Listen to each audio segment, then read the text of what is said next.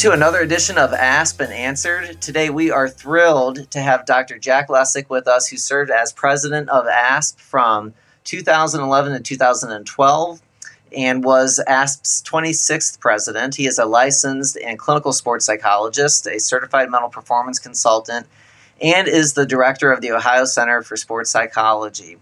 Uh, at the time of this podcast, he serves on the Certification Council and is the chair of the Mentorship Committee and then also serves quite extensively on the recertification committee. You may also recognize Jack's name from his annual workshop that he provides future and current professionals in the field called the Nine Mental Skills of Success. Uh, successful athletes. Jack, thank you so much for joining us today. We really appreciate you being here. Thanks, Brent. I appreciate the opportunity. So, why don't we just get things rolling here um, and, and you could just give us maybe a 30 second kind of your elevator pitch um, in terms of your bio, and ter- you know, regarding where you are right now. And then we'll, we, will certainly get to how you got to where you are right now in, in, just a little bit. So if you give us a quick kind of 30 second sure. summary of, of where are you today? Okay, I'd be more than glad to. Uh, I am in full time private practice as I have been for 30 years. Um, I started out with a mixed clinical and sport performance, and the last 10 or so years is strictly performance. Most of the work occurs in my office with individual athletes from a wide variety of sports who have chosen uh, to come and work on their mental skills. Um, I did work with the Cavs part time for three years. That was an exception, but most of the work is right in the office, and I love what I'm doing. Great. That's, that's the best part. That's the best part. That, right. that, that the passion and love is there for sure. So, Jack, in our podcast, what we hope to kind of better understand how key figures like yourself in the field got to where they are today. So, we were hoping you could give us a bit of background on your pathway to where you are today, and in that, just kind of highlight any of those, you know, key or significant moments that may have formed your experience in sports psychology.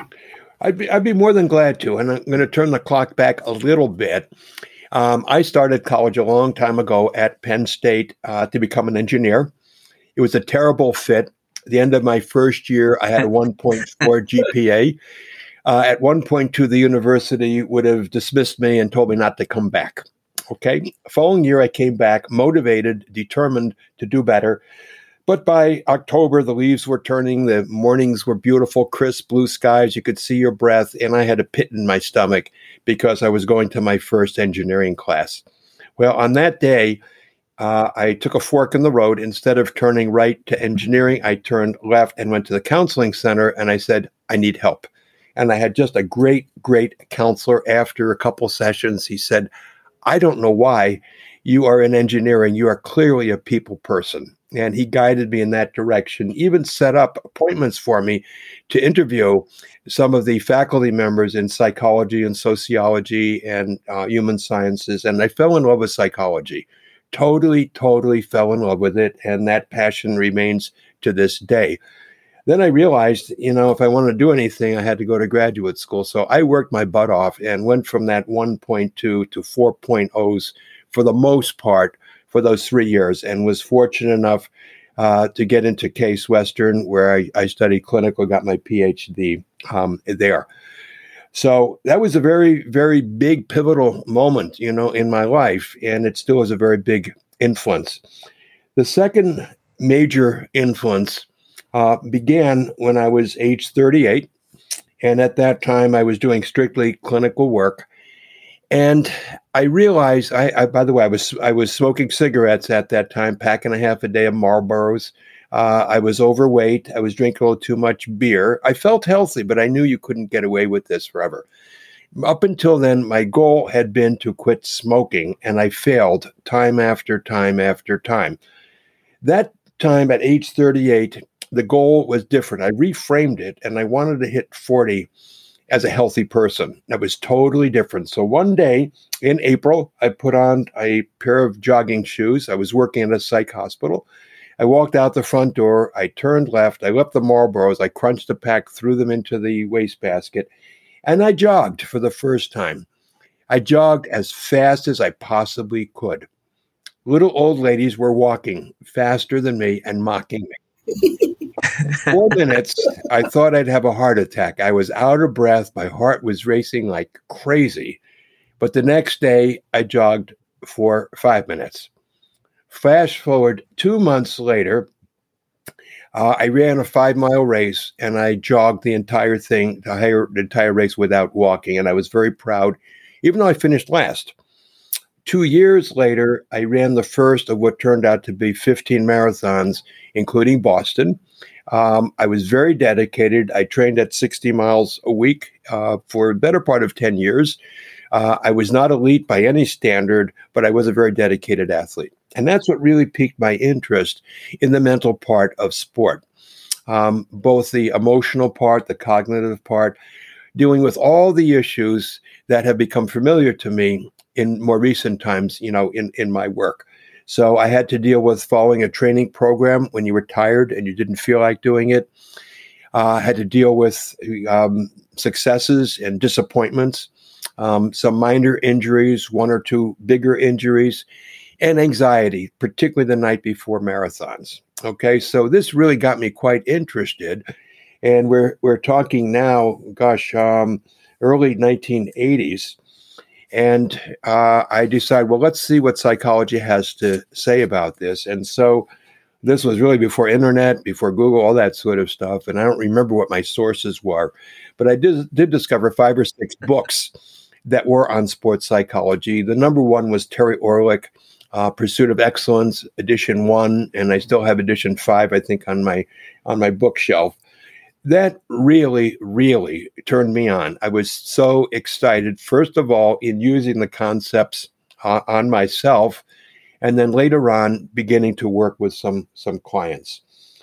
Uh, the big, big, big moment um, occurred on October 20th, 1981. And that's the day when I did my first session with an athlete and started practicing sports psychology. Okay. I had a phone call from a mom, which I still often get, and she had a 16 year old son who was a very serious national level, level figure skater who was so nervous before he would go out and, and, go out and compete that he would often have to go to the bathroom uh, before he could go. Okay. Um, so, and throw up sometimes. So, I worked with Mark and I felt fairly confident because I had been doing as a clinician a lot of work with fears and phobias using some of the tools we use now, some relaxation uh, techniques, some self talk, um, visualization, and so forth. So I felt that I could apply those those techniques to Mark, who was age 16 then, and uh, indeed we got got good results. Um, through Mark, I got to know, with his permission, of course, his coach. The coach began to send some referrals, and uh, I got to know the, the figure skating community and was getting a fair number of referrals from them. Uh, I still keep in touch with Mark. Um, he's 57 years old now, and uh, he's been a skating coach most of his adult life. And occasionally he gives me a call and says, uh, Hey, I've got a young skater here who throws up before they go out to compete. Will you work with them? So we do lunch once in a while, and that's been a good experience. Okay. So, uh, moving on a little bit, we're still in the early 1980s. I'm beginning to practice sports psychology, getting very excited about it. And in the mail, I got an invitation to come to a sports psychology conference uh, sponsored by U.S. Olympic Committee in Long Beach, California, in September of 1983, and I was thrilled beyond belief. It was a two-day conference, and I flew out there, and it was an all-star cast. Okay, and I still have the mementos from that experience: Dorothy Harris, uh, Rainer Martens, William Morgan, uh, Robert Nideffer, Bruce Ogilvie, uh, Richard Suinn, Dennis Waitley, uh, Betty Wenz, uh, Dan Landers, and so forth. And it was incredible. And I would mention parenthetically that I recorded all those sessions, and I probably have 90% of it on cassettes. And I want to do something to to preserve those and donate them. So anybody who's listening to the podcast uh, who wants to use them in a way that would become accessible to the profession, I'd be more than glad to do that. Part of what was so exciting at this conference was, first of all, it sort of reinforced that my thinking was along the right lines, based in basic principles of psychology and some clinical psych uh, techniques. The other thing that really impressed me so much was the warmth and generosity of all of these speakers. There were about 60 of us who attended, and there was a lot of informal contact, and they were just so, so supportive. Parenthetically, um, not too long ago, I was looking through uh, the handouts from that conference, and guess what? Ken Ravizza, early in his career, was attending. We didn't know each other, we didn't meet meet each other, but he was also one of the attendees, and that was pretty cool. Oh. Now, a few weeks later, and this was a, a, delightful experience. Back then, I didn't have um, an answer. I had an answering service. I didn't have a pager, so my answering service says, "Oh, there's a call from some guy who wants you to return the call." And what's his name and, and phone number? Uh, Bruce Ogilvie. And it was like, oh my God, God calling. what in God's name is Bruce Ogilvie calling me for? So I call back and Bruce, who also those who have known him, was just so warm and generous and just just enthusiastic as well. So Bruce, anyhow, here was the deal: uh, the Cleveland Indians at that time wanted to hire a sports psychologist, and they called Bruce because he had worked with one of the other major league teams and the manager as well. And Bruce said, "You know, I really don't want to do this. I'm too busy and I'm in California. You're in Cleveland. So I looked at the list of people who had come to the conference and your name popped up as being in Cleveland. Here's what I'd like to do I'm going to introduce you to Pete Bavasi, who was then the GM, uh, by phone. I want you to go and meet him.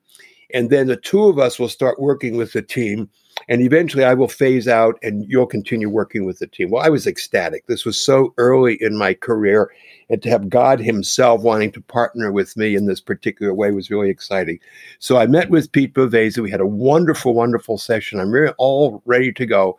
And two weeks later, there was a baseball strike. Okay. There have been several. I can't remember this one. I think went well into the season. I think they resumed, but you know it wasn't the same. And Pete said, "We can't do anything new. We just want to get through the season. Call me next spring. We're going to get started again, and that sort of thing." Well, as fortune would have it, uh, Pete left that job and moved on, took another job. The new GM wasn't particularly interested. So just kind of wondering, geez, just wonder where this might have gone. You know, the the shoulda, coulda, woulda, would have. But anyhow, but I was honored to know Bruce. You know, and uh, he remembered me, and when he was still coming to ask, we would always get together, chat a little bit. Another example of the generosity of almost everybody I've met in the field of sports psychology, and those are my role models, and I try to be that person to the generations that have come up since then. Okay, so. Um, I know you can cut this if I'm getting long winded, so you could edit it. This is great. But uh, the next next big step was uh, really uh, so far ASP has not been started yet. Okay, so there was no ASP, there was no Division 47. Uh, but eventually, ASP was founded, and I became very interested in ASP, of course. And in 1993, I attended my first ASP conference, and that was in Montreal. For those of you who may recall, may have been there as well. And I thought it was going to be a one and done. I thought I would just go to all these webinars, learn a lot, and then maybe do it again sometime in the future. Well, I got off the bus at the hotel, and I didn't know one person. Okay. And they were having the open reception. And I looked around and I saw a name tag, and here it was Michael Sachs. Now, Michael and I had corresponded with actually handwritten letters or typed letters back in 1993. So we knew of each other, but we had never met. Uh, Mike greeted me with all the warmth and enthusiasm and introduced me to a dozen people and really made me feel at home. And we've been friends ever since, and we always spend a little time together at, at the conferences. The other person that I met a day or two later was Bonnie Berger. Uh, and Bonnie and I have become lifelong friends as well. We always get together, you know, at, at ASP. So anyhow, um, since then I attended every ASP uh, except one. I can't remember which. I missed one of them for some reason or other, and obviously that's been quite a bit of my uh, involvement in the organization. Uh, before I served as president, I did serve two terms uh, as division head of, of public relations and outreach. And uh, it's a little hard sometimes for me as I looked over your questions to decide what was I doing during those prior terms and what did I do during the presidency. So I've kind of tried to partial that out um, a little bit. Uh, one of the things that was had, was my main interest was the public relations, and um, in 2006, I was uh, I was still head of uh, of public relations and outreach, and we had no PR um, programs whatsoever, zero, zero, zero. And I wanted to plant that. And before the Turin Winter Games, I was able to ask the e-board to appropriate a modest amount of money for a time limited public relations experience. And that's what we did. I was able to get a PR company in Cleveland uh, that spent a fair amount of time with me understanding sports psychology, and they did press releases uh, about the mental part of sport, and particularly around the time of the Turin Olympics. Now, my agenda was to get the e-board used to appropriating money for public relations because this was modest. I think it was less than ten thousand, uh, and indeed, over time, that that did happen. So anyhow, uh, as as you probably know, I served two back-to-back terms in public relations, you know, and then I moved on, ran for, and was lucky to be elected as as president of ASP. Whoa, whoa, whoa! Let's slow down a little bit. Sure. You're jumping ahead in our interview questions, man. I love the uh, the excitement that's coming through you. But I do want to touch on a, a couple things that you said in that earlier sure. part. So I think the first, I love the vulnerability about your early challenges. I think that's so good because I think especially early career individuals see someone who's who's made it to the levels that you have made it and we think it was smooth sailing and i love that you were able to open up and really think through that piece i also really love the referral that you get from past athletes like how much more of a stamp of approval can you get that someone you worked with said this helped me so much i'm going to send people over i think that's just so so cool and so um, I, I would think so rewarding for you to see that um, I want to ask one follow up sure. question because you make it sound so simple, right? You're 38. You say, by the time I'm 40, I'm going to be healthy. And so you just start running marathons. How does that? There's got to be something specific about that piece. So, what led you to, I guess, just make that switch, especially since you said you had struggled with making that change before? What was the big thing? Was it just a change of identity or what was that big Good change? question. I think it was reframing the goal you know, the, the earlier hmm. goal was to quit smoking because I didn't want to get cancer 40 years from then.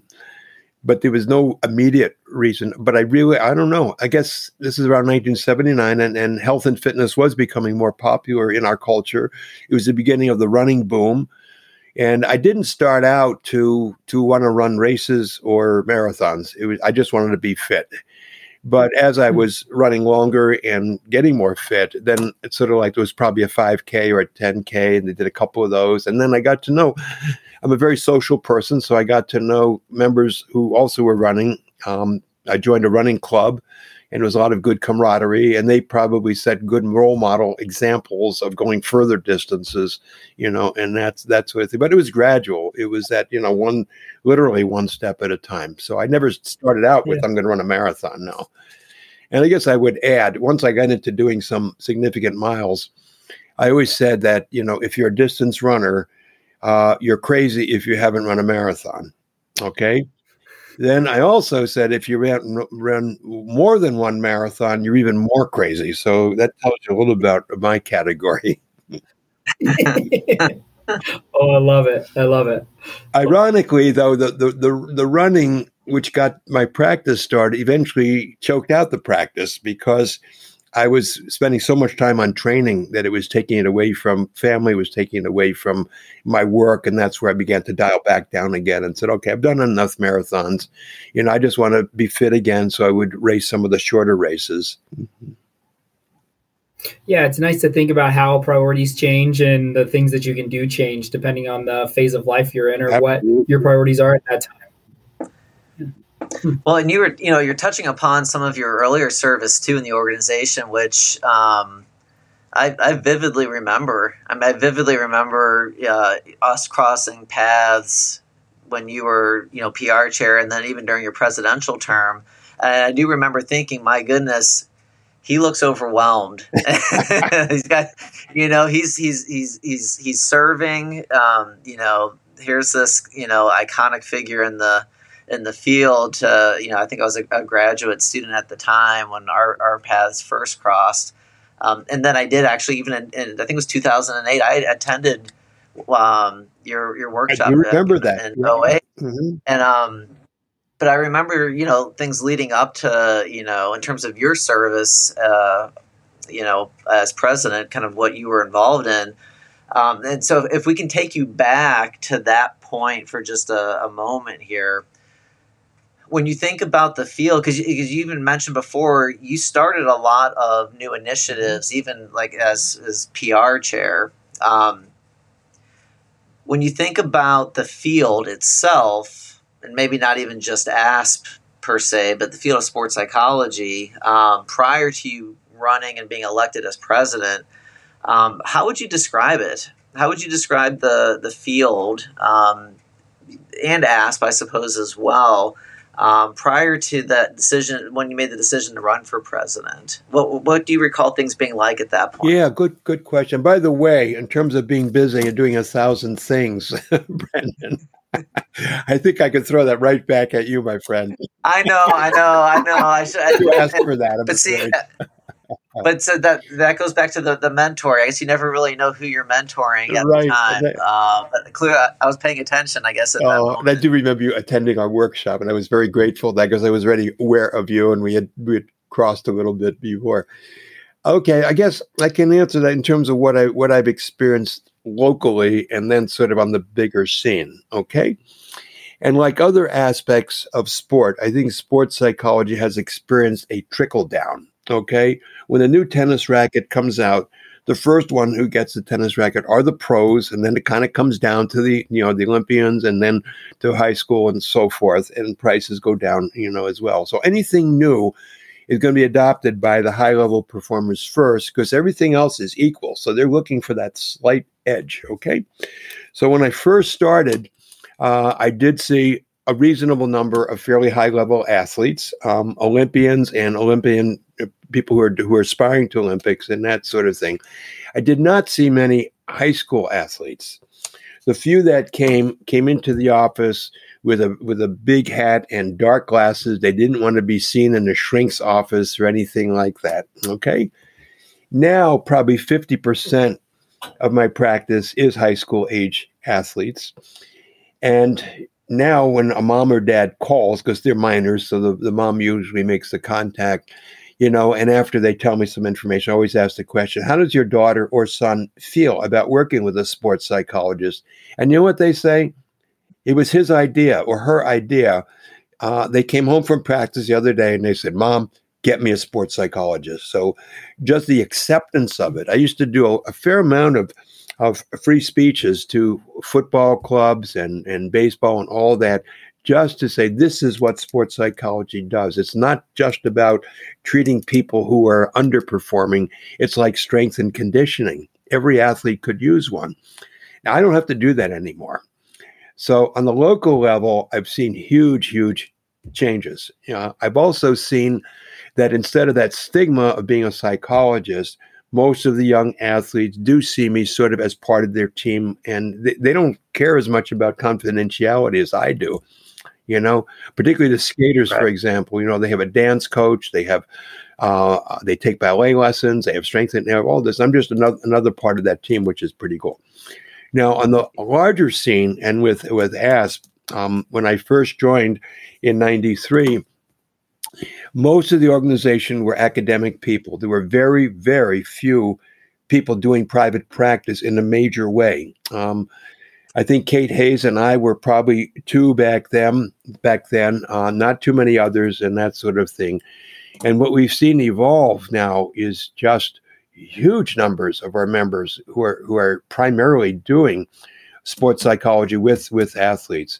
And when I look at the jobs that are that are being announced, it's phenomenal. It's totally phenomenal.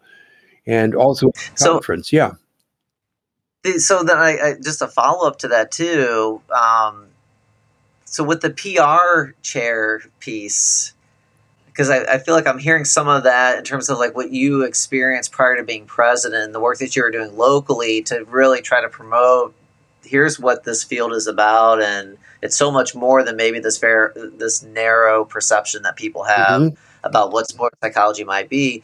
Um, that maybe the, the the PR that PR piece sounds like it was a, a really good fit for you. I mean, mm-hmm. there's so many different ways to serve early on. Um, and I know there could have been other positions that you could have, you know, put your, you know, thrown your hat in the ring for. Mm-hmm. Um, but it sounds like that one was very deliberate. Um, I, am guessing based on what I'm hearing you say now in terms of what you did at the local level too.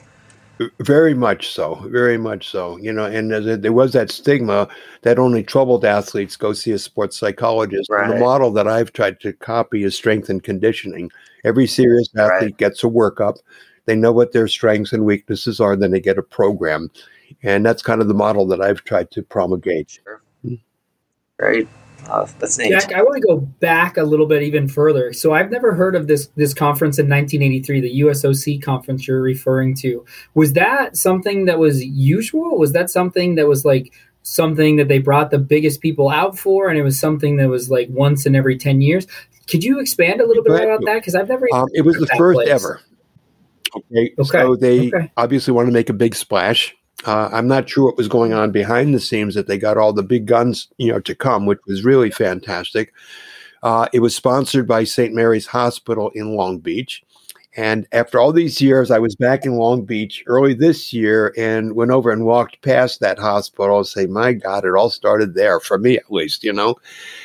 But as I found out, uh, the impetus was this is 83, Olympics was going to be 84 and I think that was in LA, if I mm-hmm. recall correct. I'm pretty sure it was LA. So it was timely, and the, and the LA community was up for it. But several of the speakers, I think Dennis Waitley mentioned, uh, all of a sudden, USOC is really, really interested in mental performance and mental training because we're getting killed by the Soviet bloc countries in the Olympics every year. And the belief, which turned out not to be true, was they were doing mental training. Okay. Well, as we know, when the curtain fell, it was drugs. It was just doing drugs all the time. so the, the, the, reason turned out not to be valid, but the results were fantastic. Huh. Interesting. Yeah, that's so fascinating to me. Huh? Yeah. Interesting. Mm. So I love that you were kind of talking about your experiences with the PR and outreach. Could you touch on a little bit about what motivated you to run for president then? So you've had these experiences in ASP, but what specifically motivated you to run for president? Agreed in power, like all other people running. I knew it. I knew that was what I had written down, but I wanted to confirm. No, that's a good question. Um, I guess it's kind of a continuation of the general motivation I had both before the presidency and after the presidency, and one of which is really having a lot of respect for our field and want to contribute to it. Okay. Um, it also is sort of like being a private practitioner can be a lonely uh, livelihood. Uh, I've shared my office with other people, but no, none of them were doing this type of work. They, they were doing clinical work, nice people, and uh, we didn't have a lot in common to talk about. And sometimes I'm envious of those who are affiliated with university departments, and you can have a cup of coffee and talk about your research or your practice or whatever.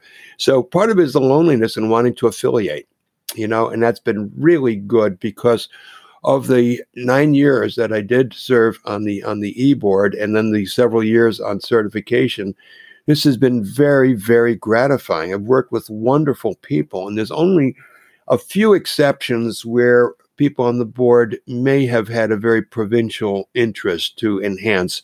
Almost everybody has really looked at what is good for the profession, what's good for the organization and it's been great to be a member of those teams. So uh, when I finished the two terms of uh, outreach, public relations and outreach, you know, I had to decide, you know, do I step off? Do I step down now? And at that time, I had the feeling, you know, I really know this organization. Having been on the e board for six years, I really know it. And I think I can do a darn good job. And that'll probably be at when I start turning down after I serve that term. And that, that's what turned out to be the case.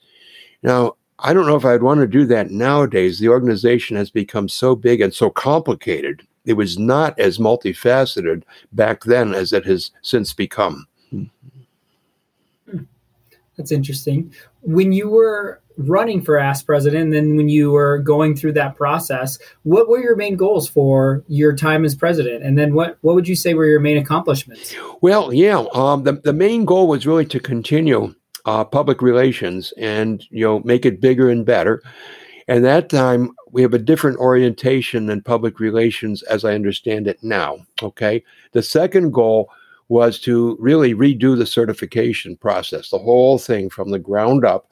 And I had nothing to do with that except appointing Jack Watson, who became president elect, uh, to chair an ad hoc interim committee to make recommendations on updating certification. And I gave him a six month deadline, okay, to come back with a report. Well, you may realize, I think it was almost three years from that. And he went through his presidency and worked on certification. And after his presidency, chaired the interim committee, you know, did a phenomenal job. So I really can't take any credit except appointing the right guy to do the job. And he sure, sure did that. Um, I think public relations uh, took a very different uh, focus appropriately. Uh, in my day, what we were really trying to do was to help members uh, get out the message in their communities. Okay, so we did have a, a long list of members who were qualified and could speak to the public. Uh, Betty Weibel was head of that through her public relations agency. Somebody would call Betty and would say, you know, um, there's a big national swim meet coming up next weekend, and there are a number of media outlets who want to interview somebody. And we would have a list, and uh, that person would do the interview. So we're really developing uh, the skills and the outreach of members so they, they would get known in their own communities as practitioners of sports psych. Okay. I think we got beyond that, you know, and I don't know in detail much what's been happening recently, but it does seem like the work is with major media outlets really getting very big publicity, and that sounds appropriate. That's where growth tends to go. So, other than that, I don't think there were any major, major initiatives. I, I, think, you know, supporting Jack and getting certification, you know, totally, totally revamped with good reason, you know, probably was a major thing that I nudged forward.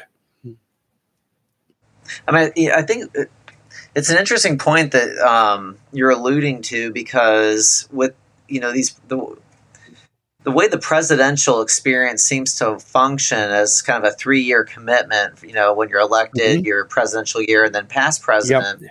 um, it's got to be very difficult to, when you have somebody new in these positions, mm-hmm. when there are elections every year, mm-hmm. Have some sense of consistency when you do have initiatives and, and, and you know, goals and, and things that you want to, you know, make sure that you're accomplishing when mm-hmm the next person that you know after 20 when it gets to be 2012 yep. and, and now you're past president you know president number 27 comes in and maybe they have some different ideas and the momentum that you start you know maybe goes mm-hmm. in a different direction or um, so i imagine like at that time being president um, in terms of accomplishments is without a strategic plan in place is probably quite different and difficult um, compared to maybe how we see some of these organizations and asp um, you know, functioning now, mm-hmm. where, where, you have that, you know, some foundation or, or guide, you know, a, a, guide to goals and, and, and what are the, you know, objectives that we're trying mm-hmm. to accomplish mm-hmm. here. you are a part of that. Um, when those didn't necessarily exist. It's very accurate, um, and I would add not only the president but members on the on the e board are rotating. Too. Sure, you know I think what one third of them are, re, are, are rotating off each year, and a new group comes in. So it is a little hard to have continuity. For that reason, and I guess that's another part of my experience that I was president uh, when Kent's organization became our management company, you know, um, and that was the first time for him, the first time for me really being involved. And I realized that each year that organization would know more about us than we know about ourselves because they would be the voice of stability. You know, and right. I think that has happened. And, you know, um, it's a little bit, a little bit odd, and I, I, don't think that's unusual. I think APA and other organizations that have executive directors are in the same position. Members get elected, sure. but the executive director stays there and does have a lot of influence on the organization. Right, right. So, if we were to just for a moment here take a step back and give you a little bit of a break from uh, the, the, the presidential stuff, uh, but but still stay within the realm of sports psych if you'd like to. Um, we one of the things we, we like to do at this point um, in, in, our podcast is to give our guests an opportunity just to share a, a fun story um, from your time and your experience, you know, in in the field. So so it's really your call. So anything goes. Um, if there's a particular moment or story that you'd like to share that you know when you reflect on the many wonderful memories, some of which you've been kind enough to share with us, you know, it always seems to bring a smile to your face. Um, you know, what would that be? And and as as Eric has said before, um, there are no points, so this is kind of like whose line is it anyway, where we award points, but the points don't actually matter. So we'll give you bonus points though they don't count for anything. Okay. But if you can involve some other some other ASP members in your story, then we'll give you bonus points that oh, you choose great. to use for for however you would like. Well, I can't think of any one moment that was hilarious. Okay, but there've been a lot of good moments that have been most enjoyable and often unexpected. Okay, um, one of which happened about oh two or three months ago. Um, I got a, a text from a young woman who said, You know, you worked with me a long time ago, and uh, I've been meaning to thank you, and I haven't gotten around to it. But anyhow, you taught me a lot of things that I've been using in life ever since. She was a figure skater, as it turned out. You know, it was it was very very sincere, very heartwarming. And then I looked up my records, and it had been 17 years since I had last wow. worked with her. And then a similar occasion occurred, and this one has a, touch of humor in it. And the week before ASP, uh, I developed some kind of swelling in my right eyelid, and uh, it wasn't bad, but I figured I don't want to travel and be at ASP with whatever's going on here. So I went to one of our walk in clinics, okay? And I had a physician assistant, and she asked all the questions and that sort of thing. And then she got my medical records onto her screen, and my name pops up, and she says, Oh my God, well, I thought I got cancer of the eyelid or something like that. and then she said, Are you a psychologist? And I said, Yes. It says, oh my God, I was one of your clients when I was 16 years old. You know, oh my I was goodness. a figure skater back then. You know, I would also she was a minority person, so that made me feel even better, especially during those times. You know, and uh, she said, I always wanted to reach out, but look, you walked right in here today. You know, I said, golly, huh. you know, a day later or soon we wouldn't have met. And uh, she said, yeah, she said a lot of those things really helped me to get through physician assistant school, you know, many, many times. And we finished our work and had a very nice warm hug before I left. So um, I don't get a lot of those, but I do get several a year, and they really are very, very touching. A long time ago, when I decided to become a psychologist, my goal was always to empower people to manage their lives in effective ways and be healthy and be good people, not to bring harm to others. And I did that as a clinical psychologist, and I do it today as a sports psychologist. That is still the goal, not just yeah. good performance, but good performance can't be ignored either. So, absolutely. Well, and and so like with the podcast, since there's no video, yeah, just the, the audio. Um, you look great today. So I'm assuming whatever was wrong with your eye at, at you. that point in time, they were able to, to they were, she was able to take care of that after you had a chance to reconnect too. She did her job well. Uh, she gave me advice and she gave me some ointment by the time uh, perfect. Okay, good. I arrived good. At, at the conference. I was cured. so I will tell you, um, and and uh, this this means you'll have to listen to all the episodes um, now this is the second eye story that has come up with this particular question. The other eye story was told by two people, two different people. Um, it wasn't you. Uh-huh. Um, so there's something there's something with past presidents and, and, and eye difficulties that. Um, well, we, well, we have iPhones if you if you pardon the bad pun. it's, this, there's a theme going on here. So, if I may, thank you I, I just sure. I guess I want to talk a little bit, uh, and it's it's it's it's serious, but it's all humorous at the same time. And I did develop a very nice relationship with Burt Giges. You know, serving uh, when he was president, we became friends. We stayed in touch for most of his life, and you know, we talk about the Burt-isms. And I can remember one time. Uh, Burt is very gentle and, and, and wonderful. Um, but he also we've had arguments, you know, and they were the good arguments that you have on an e-board. And one time he, he and I were going at it. I can't remember the topic. And Burt pauses, takes a deep breath, and he said, After 50 years of marriage, I've learned that the person who has the strongest emotions about a topic usually wins. You win, Jack. oh, the other. Burt oh, expression was again another heated heated um, argument or whatever, but I, I was witnessing it. And and one of the other people, Burt, had said something a couple of times, and the person on the board said, uh, "Burt, you don't hear me." And Burt's response was, "Oh, I hear you clearly. I just disagree with you." oh, too he, good. he was really delightful, and uh, he came into sports psychology at, at, a later age as well, as you, as you may know. Thank you. Well, thank you for sharing yeah. that, Jack. We, that was great. We appreciate that.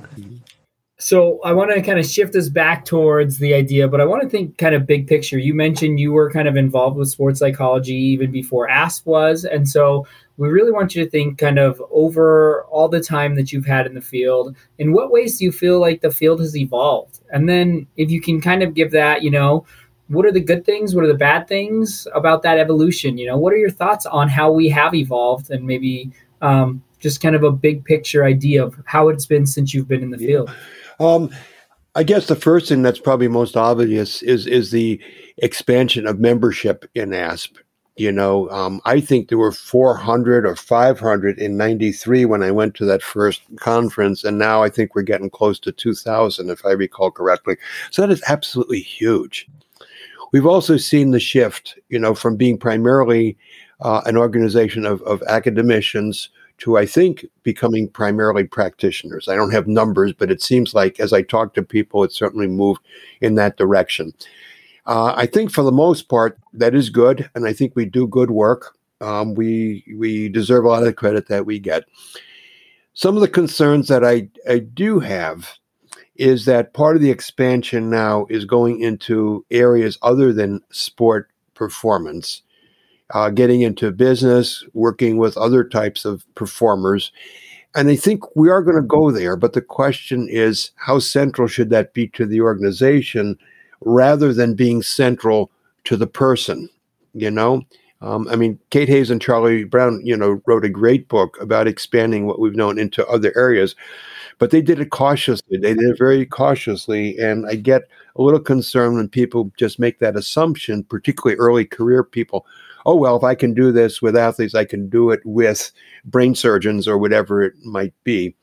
I think we will go in that direction, but right now we don't have the thorough training and research to support that. So, a little concerned about maybe moving a little too fast in that direction. The other concern uh, that I that I do have is that it's a little hard for me to put that in words, but a, a little concern that the newer people coming into the field will be very different, are very different from the old folks who I learned and trained from, who were really very, very broad, wide, and had tremendous knowledge about psychology in general, how people learn, how behavior changes, how you measure behavior, all those kinds of theoretical things that can be translated into action. I'm a little concerned with the enthusiasm of working with athletes that that we may be developing some technicians okay um, they know self-talk they know imagery they know those kinds of things but do they really, really know them in depth and when to use them and how to use them and not to use them? Uh, there's an apocryphal story about a baseball coach who was teach who was working with a pitcher, and he taught the pitcher how to how to throw a fastball in a couple months. And the pitcher was young and very delighted and bragging about it. And then the coach said to him, "Now that you can throw a fastball, it's going to take you two or three years to learn when to throw it." Okay. And I think that's the level of knowledge that I hope our younger generations are moving toward, not just mechanically teaching those kinds of things, you know? Uh, another concern that I have, but this is this is the world that we live in. It's not a concern specifically of ASP, but it affects ASP. Is that most ASP, ASP members, you know, really are very ethical people. They they they know the ethical code. They belong to it. They they sign to uh, agree to it. If they get in trouble, they're going to be disciplined. Okay. And that is one of our greatest, greatest strengths. As you know, if you go to the internet and you Google sports psych or performance psych, you're going to see thousands of people who have no credentials whatsoever. They're not licensed, they're not held to an ethical code, and they can do whatever they want and that's wrong. I know our certification. That's why we need the the, the public relations with certifications, so that eventually the consumer, if they don't have that seal of approval, they're not going to hire that person. We're not there. We have a long way to go. And in all my years, I've not had one person whoever be whether it was CC ASP or CMPC, not one person who said, "Are you certified, Jack?" No one's ever asked me that question. I want them to. I want them to ask that question. So those are my concerns for the big field. And, you know, sooner or later, one of these individuals who has no credentials whatsoever, except maybe they played a sport, and that's certainly not enough, they're going to get in big trouble. They're going to do something really bad, something really stupid. And um, the journalists are not going to differentiate them from us guys. I mean, that's the risk. Maybe they will, but uh, it's too easy to say sports psychologist so and so, you know, was sexually abusing young girls and boys and stuff like that. So, but that's what we've got asked, and I think we're moving forward. And uh, I don't go to bed at night worrying about these things. Well, and you, you kind of gave us a little bit of, of insight into what our next kind of area of interest was in terms of, you know, in addition to how the field has evolved where is it that we're going and and so i think you've given us a really nice kind of mm-hmm. uh, perspective or idea in terms of some of which you've observed mm-hmm. um, particularly with like the field as a whole i don't know if there's anything else you would add to that in terms of what you see kind of down the down the road mm-hmm. um, i mean you're obviously still heavily involved in the not just the field but the organization mm-hmm. Um, is there anything maybe that you would add in terms of where you see the organization itself going? Anything maybe that you would add to the profession itself um, that that you didn't mention before?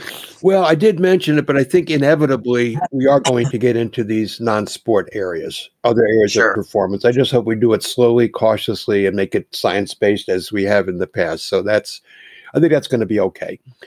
Um, a minor concern you know, and this is just my own pet thing. It's not really a major concern for the field or anything like that. Is when I ask most of the students at ASP or the early professionals, what do you want to be doing in five or 10 years from now? So often I get the answer, I want to be working with elite professional athletes or Olympians. Sure. And I ask them why, and they look at me blankly, and then I don't get a good response. And I think they're neglecting you know, a population that needs to be served. And that's the one I spend a lot of time with. And as the high school right. athletes, because first of all, if you look at that pyramid of participants, right at the peak, you do have that population of professional, elite, um, Olympic athletes, but they're so small in number. And they're going to go to the big dogs who have already been established for years. Okay. Then you get to that middle band, and that's where I think the juice is. And that is the developing high school, college athletes.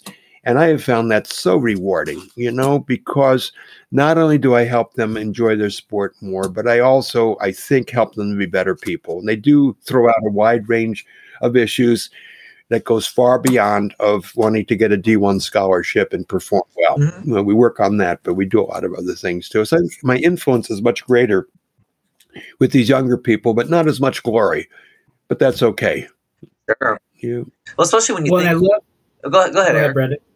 I, well, I was going to say, I love that you say that you may not see the glory, but I would say like 17 years down the line, when you see someone in a clinic who says, "You changed my life for the better," uh, that's that's pretty big. I mean, that may not make the front page of the of ESPN or USA Today, but I can't imagine feeling better about your impact than someone saying you, you altered the way I am today. I really appreciate that you know, maybe I wouldn't use the word glory, but I have a very deep satisfaction when that comes back to me. well, just how many times have I imagine all of us had conversations with colleagues, it could be students, and the same the, the phrase that seems to come up frequently is i wish i would have known when i was competing like back then yes. like what i know now yep. and the idea that there is this population of of young people mm-hmm um, you know, Jack, that that you spend a considerable amount of your time with working, Mhm. um, you know, providing these these really important, um, you know, services Mhm. that, you know, my, my hope, or, or I guess the hope might be that the the narrative changes that by the time these individuals get to college, or, or maybe they get to that that that peak, that this isn't new stuff for them anymore. They have had the opportunity to to learn and to be able to integrate what it is that that you work with them on for so much longer in their their development and then their you know their their, their sport careers, whatever that you know their, the life skills It makes component too outside of sport. Um, that that it's not so much. I wish I would have known. They are. They do know. Yes. You know because they they're starting a little earlier. That sounds good. Yeah, I, I, I think uh, there's another change which which comes to mind now, which I didn't get to during my rehearsal all day as I was working on that. And that that is coaches today are much more educated and enlightened about using stuff. For example, 20, 30 years ago, if I was working with a gymnast and I talked about visualization, it was like, well, what's that? And I would teach them.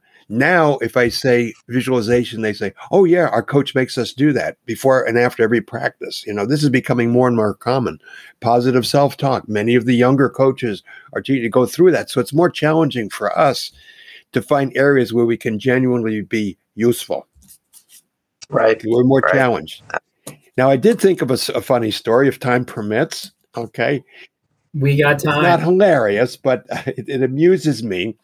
And it's a story of one of my most successful interventions. And I didn't know I was doing it at the time. And it consisted of three words. Okay. Now that I've got you curious, uh, a number of years ago, uh, my son, then a teenager, and I took up go kart racing. Um, this was very serious stuff. This is not amusement park. We bought our own carts. We had a trailer. These carts would go 60 miles an hour down the straightaway, one inch off the ground. We had the helmets, the gloves, the full safety equipment, and that sort of thing. Okay. Uh, we would race on Sundays. We had a road course not too far from here. And the, the drivers competed according to age and that sort of thing. Okay. So I was with the adults getting beaten all the time, but having a great time. My son who's more aggressive was doing fine. So anyhow, it was predominantly a male group back then. And there was young one young girl, she was probably about nine years old, and I watched her race with the age group. And she just wasn't very aggressive. You know, no matter where she started on the grid, she was always ending up last. Okay. And I, I watched her. And I saw her developing a little bit. And one day I saw her really, really being aggressive and, and advancing a few positions. Okay.